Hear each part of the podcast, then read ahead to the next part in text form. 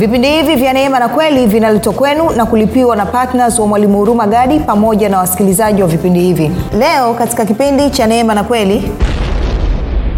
Sasa mungu ameweka utaratibu gani wa kuhudumia watoto wake? Uko sawa? Na kwa kuwa wewe ni wa nyumbani kwake mungu maana yake ni kwamba unawajibika. Moja niseme hivi. Mungu ambaye ni baba yako anawajibika kukutunza na kwa kuwa yeye ndiye anayekutunza basi kuna namna ambavyo unatakiwa ujifunze namna ya kuishi katika hiyo nyumba ili uweze kuhudumiwa. Kumbuka bwana yesu alisema mtumwa hakai nyumbani siku zote bali mwana hukaa nyumbani siku zote.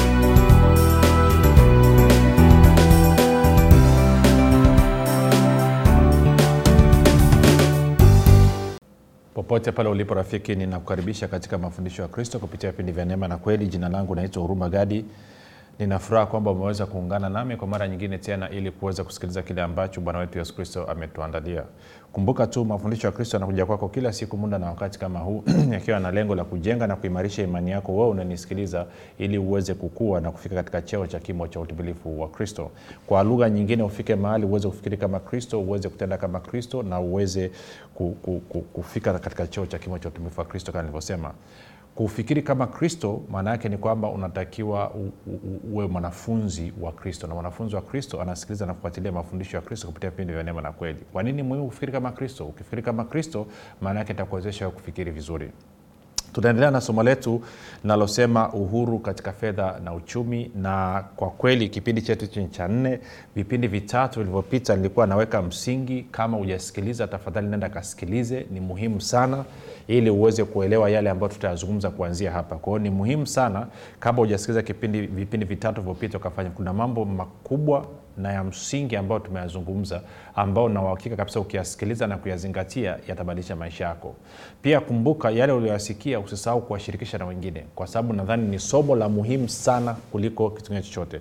Wakristo wengi hawajui kwamba kuna uhusiano wa moja kwa moja wa uzima wa milele na kutoa kwao na matoleo yao. Wengi hawajui. Wengi wanadhania kwamba nikishamwamini yesu kristo basi imetosha. Ngoja nikwambie uzima wa milele huko ndani mwako. Ni uzima wa milele ni uzima wa mungu. Unawezaje kushiriki hayo maisha ya mungu huo uzima wa mungu ukiwa hapa duniani. Njia mojawapo njia mojawapo sio njia pekee njia mojawapo ni kupitia matoleo yako. Kivipi? Nilikuonyesha kipindi kilichopita nasema tafuta vipindi vitatu vyopita kumbuka tunapatikana katika youtube uh, chanel yetu inaitwa mwalimu huruma gadi lakini pia kama ungependa kupata mafundisho ya kwa njia ya sauti basi tunapatikana katika mtandao wa kijamii wa telegram. Tuma namba tu sema niunge katika namba 7895242 7895242 nayo utaunganishwa. Uh, napenda kutoa shukrani za dhati kwa mungu kwa ajili ya kwako wewe ambao umekuwa ukisikiliza na kufuatilia mafundisho ya kristo uh, na kuhamasisha wengine waweze kusikiliza. Pia namshukuru mungu kwa ajili ya kwako wewe ambao umekuwa ukifanya maombi kwa ajili ya usaji wa vipindi vya neema na kweli na kwa ajili ya kwangu mimi. Nasema asante sana. Na mwisho namshukuru mungu kwa ajili yako wewe ambaye umekuwa ukichangia gharama za kupeleka injili kwa njia ya redio. Kwa kujitoa kwako maanaake ni kwamba unathibitisha moyo wako unamtegemea mungu na kwa sababu hiyo unaruhusu uzima pamoja na baraka na mema kutenda kazi katika maisha yako. Kwao nakupa ongera sana sana. Baada ya kusema hayo basi nataka tuende moja kwa moja kwenye wagalatia mlango wa tano. Mstari ule wa kwanza ndo mstari ambao tunausimamia. Na anasema katika uungwana huo kristo alituandika huru kwa hiyo simameni wala msinaswe tena chini ya kongwa la utumwa. Bibilia ya tku tafsiri ya tku anasema sasa tuko huru kwa sababu kristo alituweka huru ili tuweze kuishi tukiufurahia uhuru huo. Hivyo muwe imara katika uhuru huo msiruhusu mtu yeyote awaingize utumwani tena. Sasa tulizungumza mambo kadhaa nitaenda kuangalia lakini tuliona kuna utumwa unaotokana na dhambi kwa maana utumwa wa dhambi unatokana na kutokuamini. Kuna utumwa unaotokana na mauti kwa maana ya hofu ya mauti na kuna utumwa unaotokana na juhudi binafsi kujitegemea mwenyewe. Na tukaona hii ni shida ambayo ilianzia pale bustani ya eden. Sasa tukaona kwenye wakolosai moja kumi na tatu nataka tukasome pale tena kidogo. Wakolosai moja kumi na mbili hadi kumi na tatu wakolosai moja kumi na mbili hadi kumi na tatu anasema mkimshukuru e, baba aliyewastahilisha kupokea sehemu ya urithi wa watakatifu katika nuru naye alituokoa kutoka katika nguvu za giza akatuamisha na kutuingiza katika ufalme wa mwana wa pendo lake. Naomba nisoe kwenye bibilia ya tafsiri ya neno. Anasema hivi.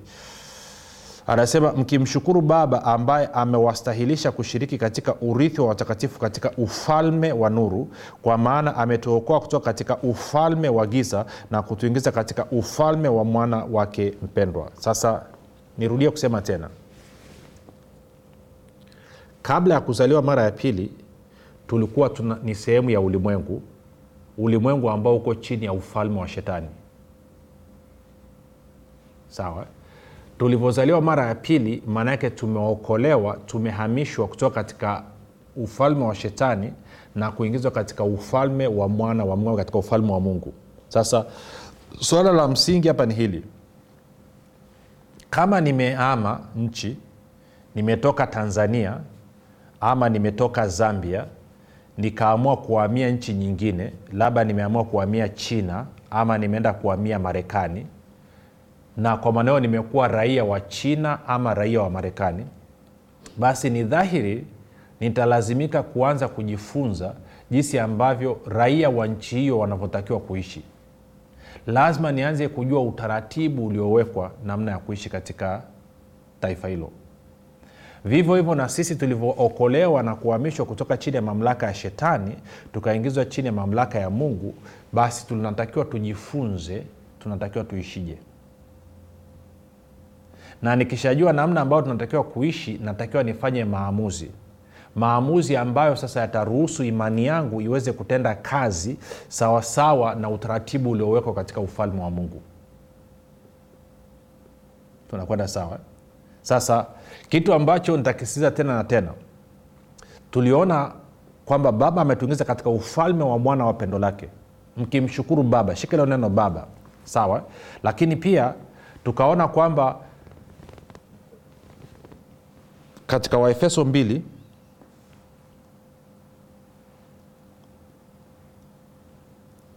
nianze mstari wa kumi na ngapi? Wa, wa kumi na saba. Of mstari wa kumi na saba anazungumzia kazi ya msalaba ama naanza mstari wa 16 kwani nini? Anasema akawapatanisha wote wawili yaani kristo na mungu katika mwili mmoja kwa njia ya msalaba akiisha kuufisha ule uadui kwa huo msalaba akaja akawahubiri amani kwenu ninyi mliokuwa mbali na amani kwao wale waliokuwa karibu. Kwa maana kwa yeye yaani kristo sisi sote tumepata njia ya kumkaribia baba itakiwa kumfikia baba access kumfikia baba katika roho mmoja. 19 basi tangu sasa ninyi si wageni wala wapitaji bali ninyi ni wenyeji pamoja na watakatifu watu wa nyumbani mwake mungu. Kwa hiyo bibilia inasema mimi na wewe rafiki tuliozaliwa mara ya pili ni watu wa nyumbani mwake mungu. Sasa mungu ameweka utaratibu gani wa kuhudumia watoto wake? Tuko sawa. Na kwa kuwa wewe ni wa nyumbani kwake mungu maana yake ni kwamba unawajibika moja niseme hivi mungu ambaye ni baba yako anawajibika kukutunza. Na kwa kuwa yeye ndiye anayekutunza basi kuna namna ambavyo unatakiwa ujifunze namna ya kuishi katika hiyo nyumba ili uweze kuhudumiwa. Kumbuka bwana yesu alisema mtumwa hakai nyumbani siku zote bali mwana hukaa nyumbani siku zote. Kwao kama wewe ni mwana unatakiwa ujifunze namna ya kukaa nyumbani mwa baba yako. Na hapa nyumbani bibilia inasema wewe ni mrithi umerithi vitu vyote tuko sawa. Kumbuka tulipoanzia nasema kama kusiza masomo matatu yaliyopita nenda kasikilize tena usikilize tena na tena na tena. Kwa sababu unakaribia kufanya maamuzi ambayo yatakuathiri milele yote. Kwa sababu huko nyuma ulikuwa unafanya maamuzi una maarifa. Lakini sahii tunakuingizia maarifa ili ufanye maamuzi ukiwa na uelewa kwa hiyo anasema wewe ni mwenyeji wa nyumbani wake mungu. Kwao amekuokoa amekutoa katika ufalme wa shetani amekuingiza katika ufalme wa mwana mpendwa ama ufalme wake mungu. Na ndani ya huu ufalme haukai mtaani unakaa nyumbani kwa mungu. Unakaa ikulu ukai mtaani. Wewe sio wa mtaani wewe ni wa ikulu nyumbani kwake mungu. Siko ananyelewa unalala unaamka kutoka kwenye kiti cha enzi cha mungu. Sasa ameweka utaratibu gani wa kuhudumia watu, watu wake? Twende kwenye kwenye matayo sita tena tuone bwana yesu ambaye ni kaka mkubwa anasemaje. Ni mistari ambayo tunaijua kitu tutaiangalia kwa, kwa macho mapya fresh eyes wanasema wenyewe. Mstari wa 31 mpaka mstari ule wa 33 lakini ruhusu nisome kwenye bibilia ya habari njema. Anasema hivi. Ikiwa basi mungu oh, oh, nimeanza 30 sorry. 31 anasema hivi basi msiwe na wasiwasi tutakula nini tutakunywa nini tutavaa nini. Maana hayo yote yanahangaikiwa na watu wasiomjua mungu. Baba yenu wa mbinguni anajua kwamba mnahitaji vitu hivyo vyote. Tuko sawa? Alafu sasa anasema tafuteni kwanza ufalme wa mungu na haki yake na hayo mengine yote mtazidishiwa. Kwao anasema nini? Anasema watu wasiomjua mungu ndo wanaangaika wanajitegemea wenyewe kutafuta mahitaji yao. Lakini kwa sisi tunaomjua mungu mungu ni baba yetu kwao tunamtegemea yeye. Kwa lugha nyingine tunaomjua mungu tunategemea nguvu za mungu. Kwa sababu yeye ni baba yetu tuko nyumbani kwake tunamtegemea yeye. Na wasiomjua mungu wanaishi kama watumwa kwao wanategemea nguvu zao wenyewe nilishafundisha huko nyuma kama unakumbuka tukasema kwamba ukienda nyumbani mtoto wa nyumbani anaishi kwa kumtegemea baba yake anategemea urithi. Lakini mtumwa anaishi kwa kutegemea kazi yake anategemea mshahara. Tunakwenda sawasawa hayo ndo maisha tulionayo. Na kwa maana hiyo baba sasa anasema mimi nataka kuwahudumia. Kwa hiyo akanyambia mwanangu nenda kawaambie wafilipi 419 narudia tena kwamba wafilipi 419 nataka niwahudumie. Sawasawa na utajiri wa utukufu wangu mimi. Sio sawasawa na utajiri wa dunia. Kwa sababu hawa wamemwamini kristo wamehama kutoka katika ufalme wa shetani. Wao sio sehemu ya ulimwengu tena. Mfumo wa uchumi wa fedha wa ulimwengu mfumo wa fedha na uchumi wa ulimwengu hauwatambui hauwataki. Kwa hiyo mimi mungu nawajibika kuwahudumia na kiu yangu na shauku yangu ni kuwahudumia na kukutana na mahitaji yao yote. Lakini shida ni kwamba mioyo yao hawajanipa. Hawajachagua kunitegemea mimi. Wamechagua kutegemea nguvu zao wenyewe tuko sawa mpaka hapo rafiki? Ili wafilipi 419 ambao nasema na mungu wangu atawajaza kila kitu mnachokitesa sana na wingi utajiri wa utukufu wake iweze kufanya kazi kwako. Lazima huo umefanya maamuzi ya kumtegemea mungu kwa moyo wako. Unapomtegemea mungu kwa moyo wako inafungua mlango wa wewe kushiriki katika uchumi wa mungu uchumi wa ufalme wa mungu. Maanake kumbuka huku kwenye ufalme mpya kwao huwezi ukaingia si, katika ufalme wa shetani ulikotoka ulikuwa unashiriki katika ule uchumi kwa kutegemea nguvu zako mwenyewe ambao ni maisha ya laana. Katika ufalme wa mungu unashiriki katika uchumi wa ufalme wa mungu kwa kumtegemea mungu kwa kumwamini kwa moyo wako. Okay ja niseme hivi.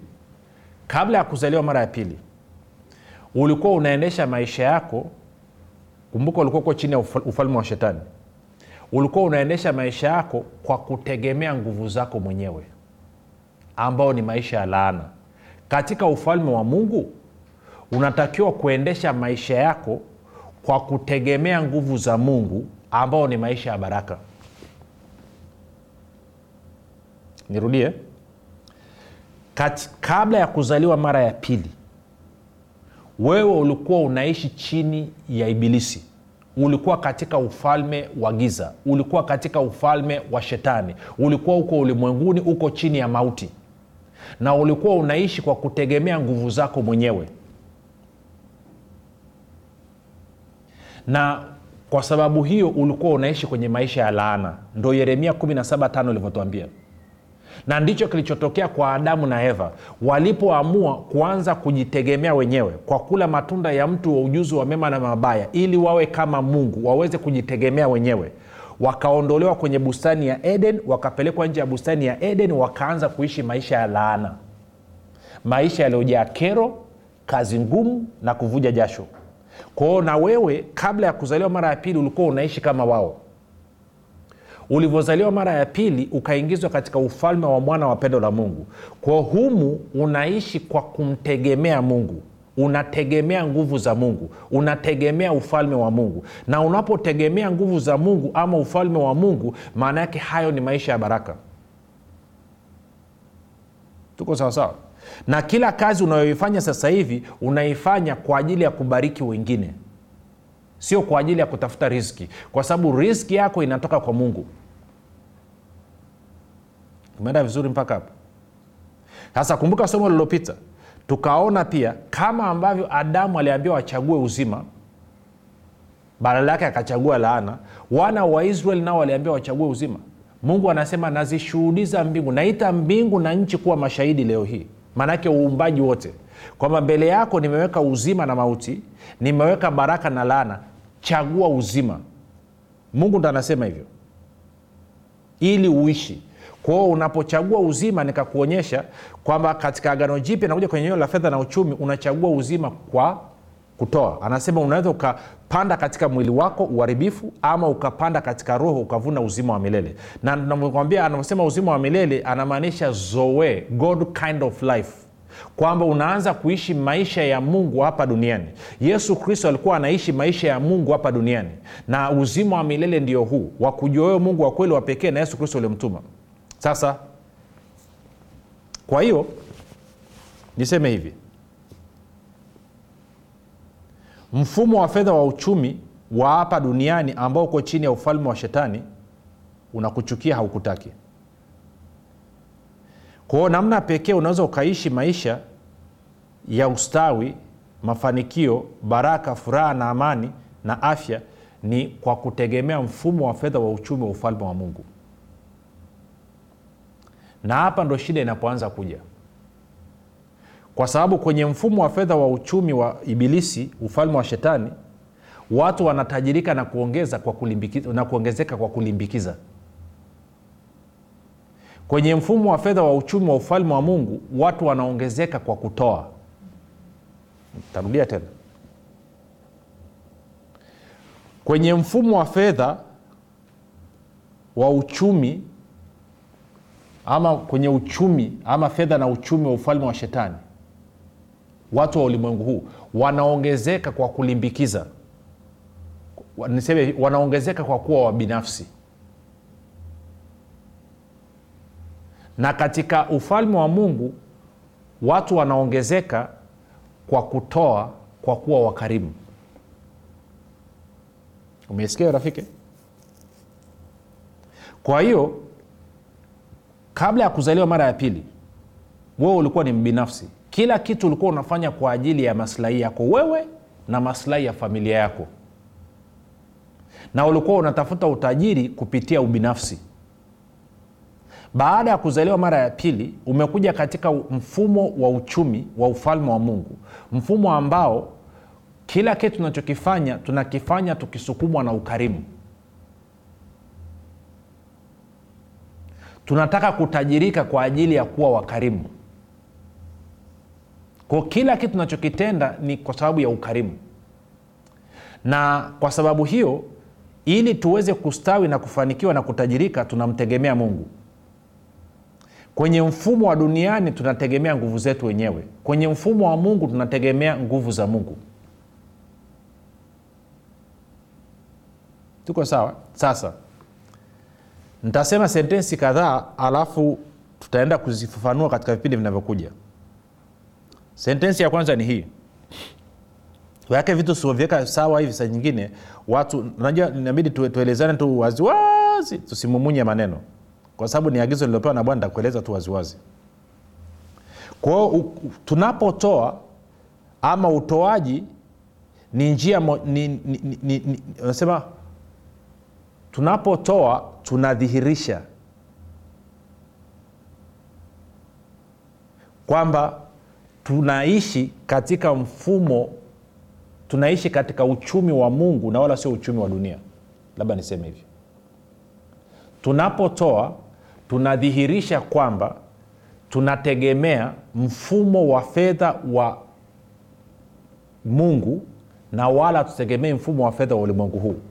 Tunapotoa tunathibitisha kwamba tunategemea mfumo wa fedha wa ufalme wa mungu na wala hatutegemei mfumo wa fedha wa ufalme wa shetani. Nirudie tena. Matoleo yetu yanathibitisha na kudhihirisha kwamba tunategemea mfumo wa fedha wa uchumi ama mfumo wa fedha na uchumi wa ufalme wa mungu mfumo wa mungu uchumi wa mungu na wala hatutegemei mfumo wa fedha wa ulimwengu huu mfumo wa fedha wa shetani.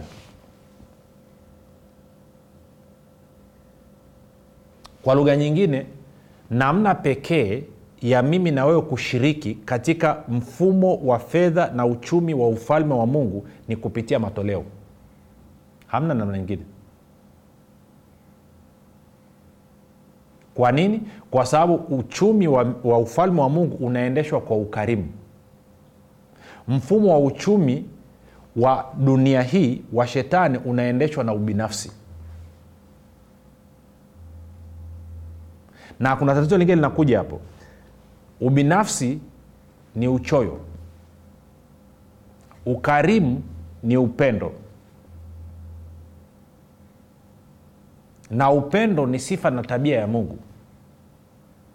Uchoyo ni sifa na tabia ya ibilisi. Sasa wewe unanisikiliza unaweza ukapima mwenyewe. Na nitakwambia kitu kingine kama umekuwa wewe ni mchoyo tabasamu. Ni vigumu sana kuamini kwamba mungu au mtu mwingine yeyote anaweza akakutendea wema akakupa kitu. Very difficult. Ngumu mno mno mno. Yaani kuna watu wengine wamekonda sio kwa sababu hawana hela. Wamekonda kwa sababu ya uchoyo yaani mtu ni baili ni mchungu hujawahi kuona. Na mbaya zaidi nitakuonyesha muda sio mrefu. Unapokuwa baili yanaitwa maisha ya giza. Unapokuwa mkarimu yanaitwa maisha ya nuru. Tuko sawa? Sasa unasema mimi natamani kushiriki kwenye mfumo kwenye uchumi wa mungu na natamani kutajirika na kustawi kupitia mfumo wa uchumi wa mungu lakini sijui nifanyeje. Ni nyepesi. Anza kutegemea nguvu za mungu. Na unadhihirisha unategemea nguvu za mungu kwa kutoa.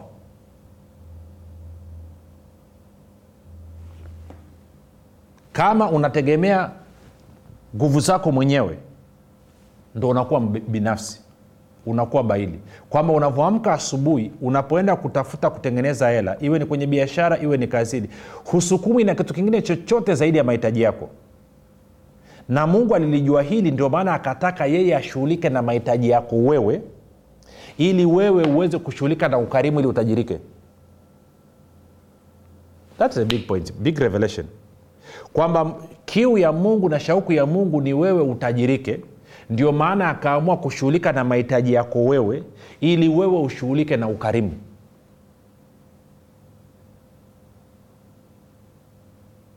Ili nini? Ili kazi yoyote unayoifanya biashara yoyote unayoifanya iwe ni kwa ajili ya ukarimu. Ukifanya hivyo unamruhusu yeye ashughulike na mahitaji yako na kwa maana hiyo wewe unakuwa katika kazi ya ukarimu. Kazi ya ukarimu inakuruhusu wewe kutajirika sijui kama linakuja ilo rafiki ndio maana akaambia nenda akawaambia wafilipi 419 sasa hiyo nilikuwa nimegusia kidogo. Ngoja tukasome pale kidogo wafilipi wafilipi 419 tujaisoma naizungumza tu. Ama ngoja ni no ngoja niache nitilie mkazo kwanza pale. Tuko sawa? Kwenye mfumo wa ibilisi anakwambia huwezi ukawa tajiri bila kuwa mbinafsi bila kuwa mchoyo na kwa maanao kila kitu ninachokifanya nakifanya kwa ajili ya kwangu mimi kwa ajili ya mahitaji yangu mimi kwa ajili ya matumizi yangu mimi. Na kwa sababu hiyo ili niweze kutajirika lazima niwe mbaili. Lazima nibane. Na ndio maana unaona watu, watu wa duniani wanapotajirika wanaanza kufanya mambo ya ajabu. Fedha zao wanazitumia katika mambo ya ajabu kwa sababu ya nini? Kwa sababu ya wamezipata katika hali ya ubinafsi na hali ya uchoyo. Kwao anajistarehesha. Kama unakumbuka muda auruhusu lakini kama unakumbuka dhani kwenye matayo no, kwenye luka kumi na mbili yule tajiri akalima shamba akavuna akavunja mabanda yaliyokuwepo akajenga mabanda mapya akajaza nafaka akajua kwamba sasa na chakula chakula cha kunitosha mpaka siku nitakayokufa. Alafu akakaa sema e nafsi yangu kaa kula kuja furahia. Maana yake una vitu vingi. Mungu anasemaje? Akasema mpumbavu wewe leo hii wanaitaka nafsi yako. Hivyo uvyovikusanya utamwachia nani? Bwana yesu anasema ndivyo itakavyokuwa. So it shall be for those who are not rich towards god. Ndivyo itakavyokuwa kwa wale ambao wameshindwa kuwa wakarimu kwa mungu. Tutaisoma kipindi kinachokuja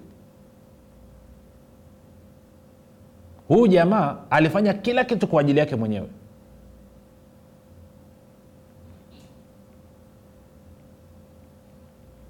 Sasa rafiki fanya maamuzi leo ya kushiriki katika mfumo wa fedha wa uchumi wa ufalme wa mungu. Ili mungu aweze kukuhudumia mwenyewe sawasawa na wafilipi 419 wakati wewe unatajirika kupitia ukarimu. Na ndio maana tunakualika uwe patna wa vipindi vya neema na kweli ndio maana tunakualika uweze kushiriki katika kazi ya kupeleka injili kwa njia ya redio. Nami najua utaitikia. Kwa sababu ufahamu umeanza kupanuka unajua kabisa kuna uhusiano wa moja kwa moja kati ya matoleo na uzima wa milele. Jina langu naitwa huruma gadi yesu ni kristo na bwana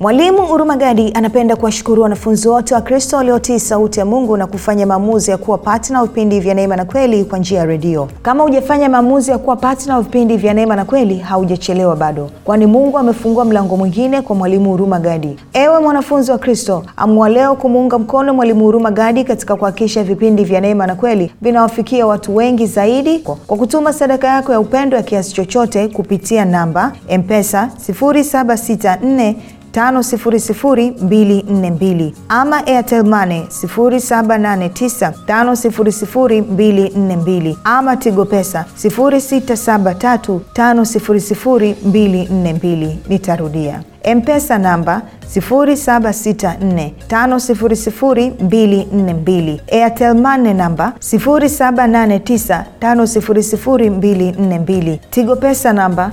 6735242